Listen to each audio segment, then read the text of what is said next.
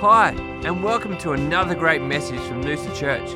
We pray that you're impacted and inspired by this teaching. For more information and service times, check out our website at noosa.church. Enjoy. We serve a great God who is, um, and, and, and who, is, who is light, who is love, and who is life. And this is where we, we begin our message. We're, we're talking out of the book of First John in the last few weeks. But this last, last time we spoke, we talked about God is light, and this time we're talking that God is love. And we're going to begin from the book of First John, or the letter of, of First John, chapter 4, verse 7, if you want to open your Bibles. And I want to suggest to you this morning that the whole, um, the whole concept of what we're talking about, the whole principle of love is seen in that very first word of, of verse 7. And, and the word is beloved. And he goes and unpacks it for us, but, uh, but that it's all in that first word. Who we are, the unity of who we are, the, the direction of where we're going, why we gather, everything sits and rests in that first word, beloved. You see, when John said, says the word beloved, you've got to ask yourself who is he talking to? When he says beloved, is he just talking to the whole world?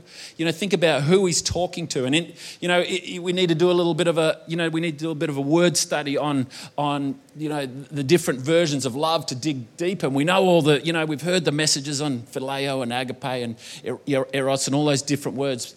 And this, you know, in this instance, he's using uh, from the root word agape but when he says, I think the, I think the word, word is agapetos, which is beloved. And the amazing thing here is this type of love that he talks about. It's found nowhere in humanity. It's found nowhere, you know, out of the, you, you, you cannot initiate this out of your thoughts. You cannot initiate this type of love, you know, out of your, um, you know, out of your experience. You can only respond with this type of love out of your relationship with the Heavenly Father. It's found nowhere outside of it being revealed by God through you because of your relationship with Him. And we see it in many areas, especially in the, in the King James. We see it uh, presented in the scriptures as this word charity, which is this benevolent love. But it's, it's more than what we see as benevolent love, it's, it's something that, that has an eternal uh, intention behind it. And even our benev- the, the way that we love people is, is, a, is almost a sympathetic love. When we see we, we, we empathize or we sympathize with someone's plight and we give something to them. But the, the love of God is so much broader, so much deeper. And sometimes the benevolent love of God means that He holds Himself back from us for a moment so that we, we gain a realization of who He is in our life. You've ever, you know, sometimes we take it for granted. We're, you know, we're chatting to, to, um, to some people about marriage this week, and we're talking about the end of the day, marriage, you know, this, this place where it begins with you put your best clothes on and you use, you reserve your best language and you go out for dinner and you, you know, you, you present the very best version of yourself. And then at some point, it's the place where we wear our worst clothes and we give the leftovers of our personality and our efforts, you know, and, and for some reason, uh, it, we become, uh, you know, complacent of these relationships that we have. But who knows, God is never complacent. And we see in His love, you know, not what the person who, who He's loving desires, but we see what the one who loves them what God who loves them gives them and knows because he knows what they require. We see it in John 3, 3.16. This is my version. For God so loved the world that he gave not what man wanted, but what man needed, as God perceived his need, namely his son, who brought forgiveness. So here we are, church. We've been asked to live. He, he's calling us beloved.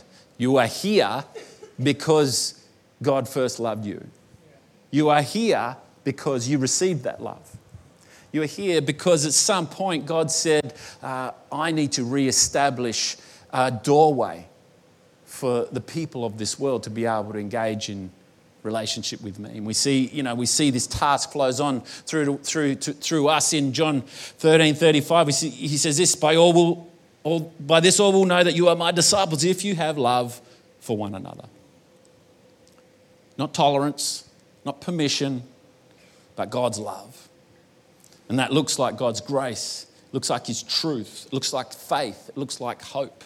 Love of God does, isn't portrayed like, like a, a friendship love, it's portrayed you know, with, with an eternal intention. My love is that you would walk into eternal life.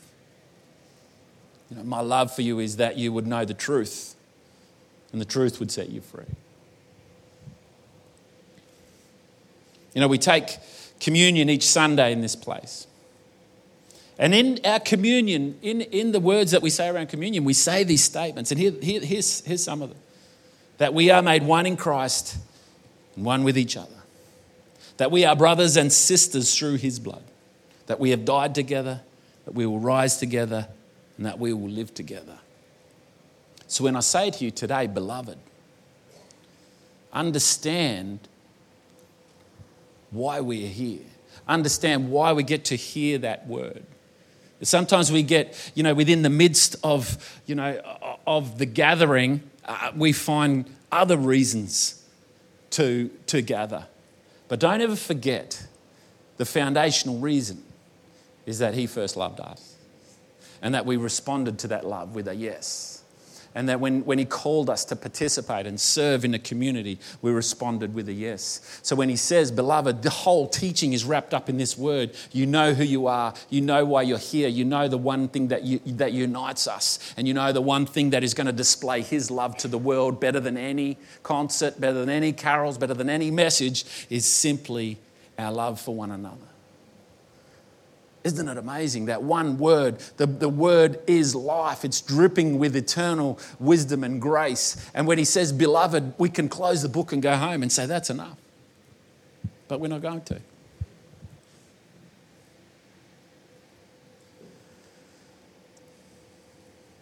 Today, beloved,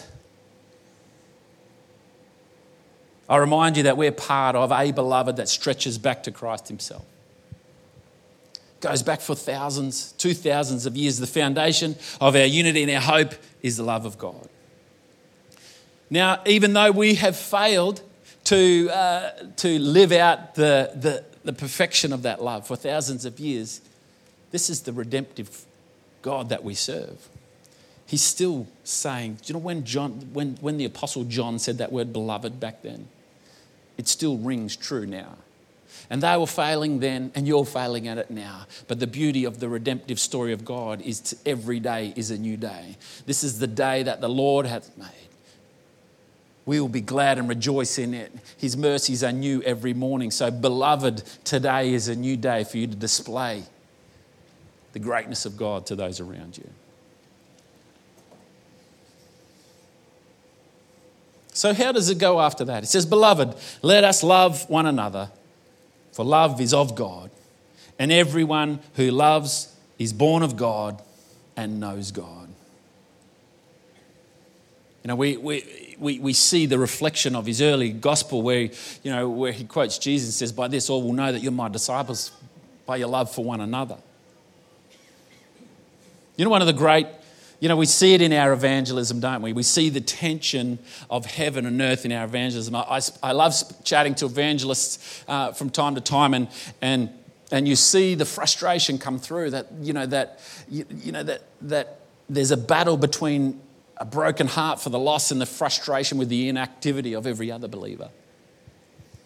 Sometimes we, you know, we get, we, we, we we get caught in the complacency of what people aren't doing. The worship leaders here leading the church in worship, and, and there's, you know, there's people there who are just you know, flicking through their, through their um, Insta feed on, on their phone, and, and they get frustrated with, with where people are at, you know, or, the, or there's, you know, you're preaching away, and there's, you know, there's, I can see three people sleeping right now, and I'm going to call your names out.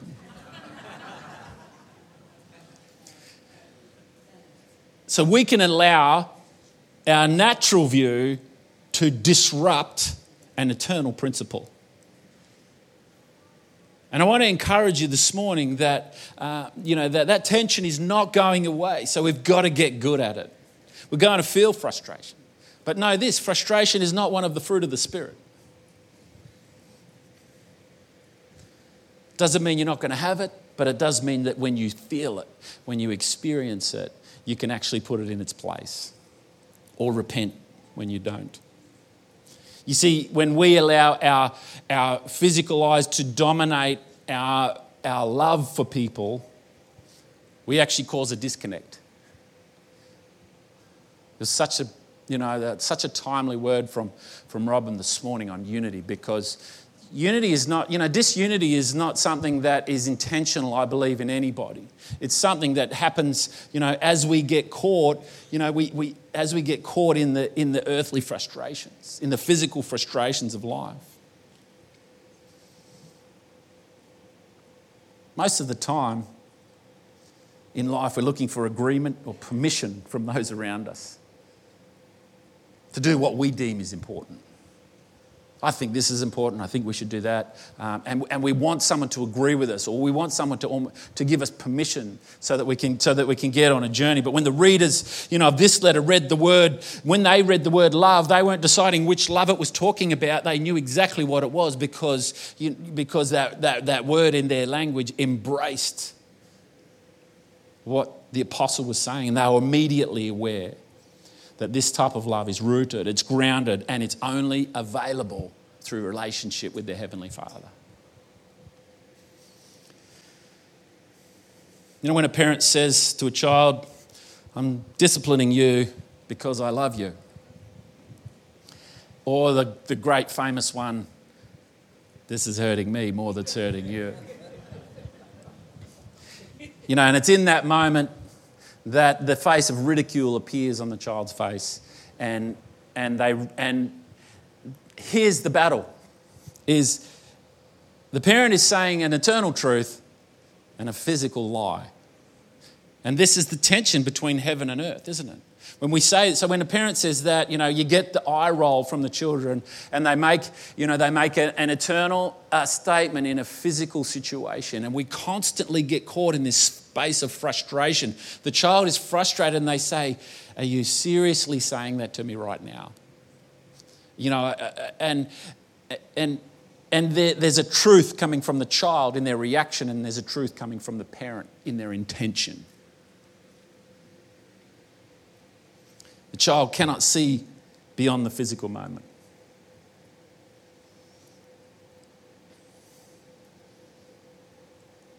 It hurts me more than it hurts you is an eternal truth, but not a physical truth.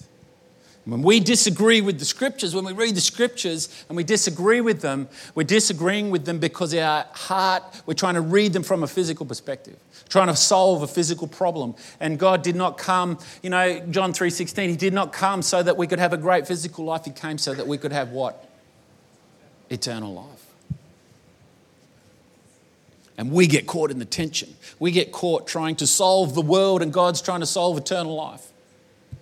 We get caught trying to fix our physical need, and God's trying to establish, re-establish, and reconnect relationship with the eternal God.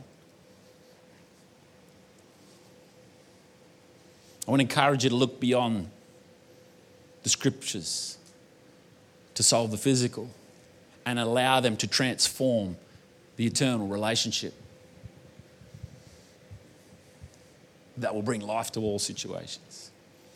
We go on in, in 1 John and we say, and it says, Everyone who loves is born of God and knows God. Now, I, I guess, you know, I'm trying to unpack this, and I, I look at it from uh, the, a perspective of, say, dual citizenship. Now, I was born in Australia, but I was also born to an Italian mother. And I have had to explore my Italian side because it is in my blood, but not in the culture that I live in every day. Does that make sense? I've had to explore my Italian side because it's in it's half of my blood beats the blood of a Roman, and you know, and the and but but the culture that I lives in uh, that I lives in is a uh, is a bogan Australian, as you can tell.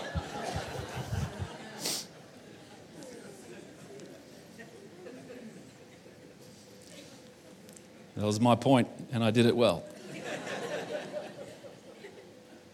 you see, I go out of my way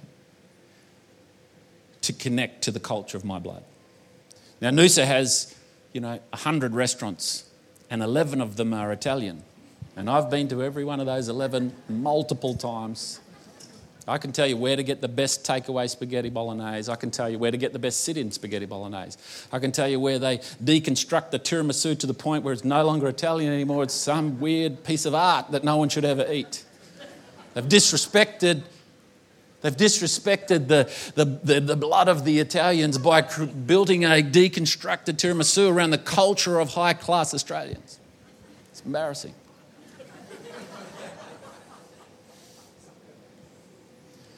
See, to be born of God does not automatically enable you to love as God loves. We must explore the heritage of God that we access through the blood of Jesus, through the adoption of Jesus.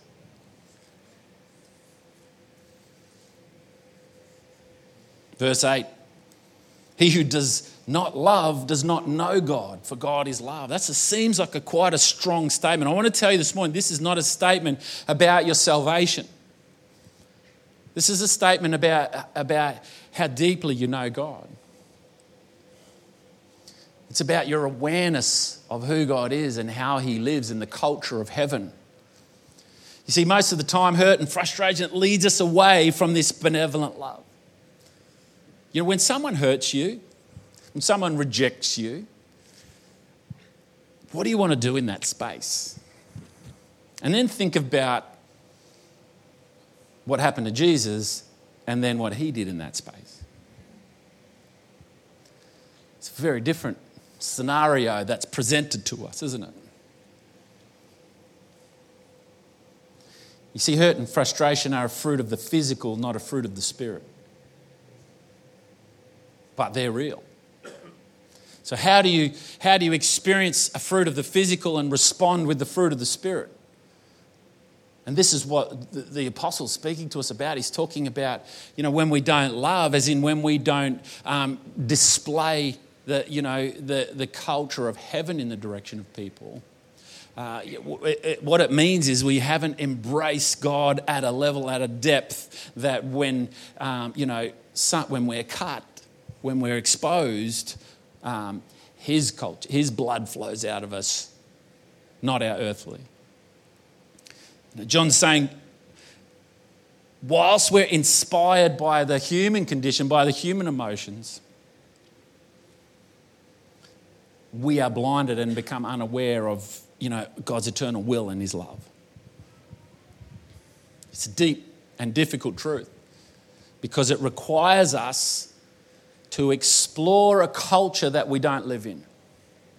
It requires us to learn a language that we don't understand. You see, for me to truly embrace my Italian side, I will need to learn the language a whole lot better. The swear words that I learned as a teenager are not enough to get me through. Because once I know the language of Italy, I can participate in its culture at a whole nother level. Does that make sense? John's saying that love is the language and identity of God. And if you don't love, then even though you may be related to God, you don't know Him that well. You don't speak His language. Verse 9 says this In this, the love of God was manifested toward us, that God has sent His only begotten Son into the world that we might live through Him. Here's the deal, church you cannot think your way to displaying the love of God. You cannot research your way to displaying the love of God. You can only live it through connection with Jesus. You can only live it through realizing that one word that comes from the mouth of God is full of life. One, when, the, when the Bible says, beloved, don't look for the answer after that. Look in the midst of the beauty and the depth and the life of every word that proceeds from the mouth of God. What does Jesus say in the desert when he's responded to his starvation? He says, Man shall not live on bread alone, but by what? Every word that proceeds from the mouth of the Lord. Beloved is one word, and it's enough for a very long season, church.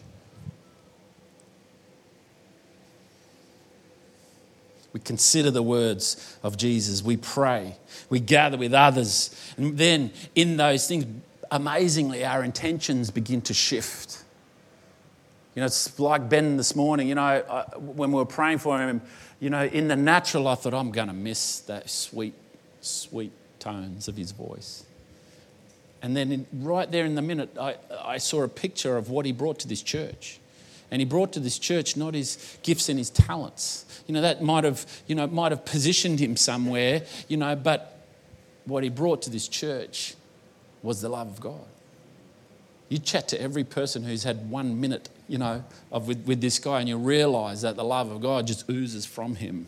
You know, Kristen did a, uh, an interview with, with Ben. You can see it, you know, you can see it uh, up on our podcast, um, God in Us. And it's such a magnificent, you know, you, are going to wish he was back so you could go and just spend some time with him. But uh, he, this is it, church. This is the love of God. We are the beloved. And, we, and God is inviting us through his apostle John to live out of that love. We cannot initiate the love of God out of our thoughts. We can only receive the love of God and live out of it. First, you must receive His love, His forgiveness, His grace, His mercy, and His hope and His confidence. A lot of times, our frustration and our problem with other people is because we haven't even received God's forgiveness for ourselves. We are, we, you know, who's the greatest judge of you? Probably you. Who's the greatest person who, you know, who, who, who brings guilt to your life? It's you. Who's the, you know, and, and the reality is God saying, freely receive my love. Freely receive it. Because you cannot give it unless you've received it, church. So when he says the word beloved, don't even think about anything else beyond that until you embraced your identity as part of the beloved. Verse 10 And this is love, not that we loved God, here's the proof, but that He loved us, sent His Son to be the propitiation for our sin. Beloved, if God so loved us, then we also ought to love one another. Then, church, you'll begin to be eternally inspired in your relationships. Imagine if our relationships were all eternally inspired and not physically inspired, not emotionally inspired, but they were eternally inspired. What does this eternal inspiration look like? It looks like the fruit of the Spirit. Little Sienna, four year old, comes over to me yesterday and says, Dad, I want to tell you a secret. And she, she, I lean over and she puts her mouth around my ear and she says, Love, joy, peace, patience, kindness, goodness, faithfulness, self control. And I thought, my gosh, she's got the words, she just hasn't got the actions yet, that's all. Isn't it beautiful to see? You know, and obviously she's just memorizing something at the moment, but um, it's so cool, isn't it? The love of God is, is the culture of heaven. And I want, I want to, to, to, you know, for you to embrace today that when you receive, you know, about to take communion, when you receive the blood of Jesus, when you, when you are cleansed with that, now there's a whole new culture to go and explore. You know, and, the, and that culture is visible. How do you know when you've experienced the culture of heaven because it flows through you? What does it look like when it flows through you? You know, it looks like love, it looks like joy, it looks like peace, looks like patience and kindness and goodness and faithfulness and gentleness and self-control. Not just when you, not just when you're in a good place, but in the, in, when you're in the middle of frustration. Imagine if when you're in deep frustration and you displayed patience and kindness and goodness and faithfulness, and that one that we don't like saying at the end self control. church, let's just understand that we are the beloved. The beloved is it's your permission to begin a fresh exploration of the culture of heaven. And the culture of heaven is the love of God. The culture of heaven is the identity of a God, and we have discovered today that God is love. You're part of an eternal family. Your brothers and sisters through his blood. I just want to see a church strengthen in its unity. And as we begin to embrace the heavenly culture and our heavenly Father, I see us walking in a new measure of His love for His glory. Let's pray.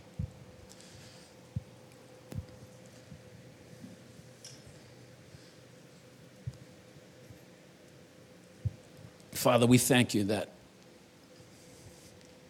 we are your beloved. We're humbled too, Lord, by our epic failures in representing you well. And also humbled that you still call us your beloved. So today, Father, we receive your grace afresh. We receive your forgiveness afresh. We receive your love afresh this morning. We freely receive it, Lord. And we ask that as we receive, that you would help us, that you would open our eyes, that we may freely give of your love, first to one another and then to the rest of the world. We give you praise, we give you glory in the mighty name of your Son, Jesus. And the church said together, Amen. We hope you've enjoyed this teaching, that you've been encouraged and challenged. To stay up to date with our latest messages, you can subscribe to our podcast. For more information, resource, or service times, please check out our website at noosa.church.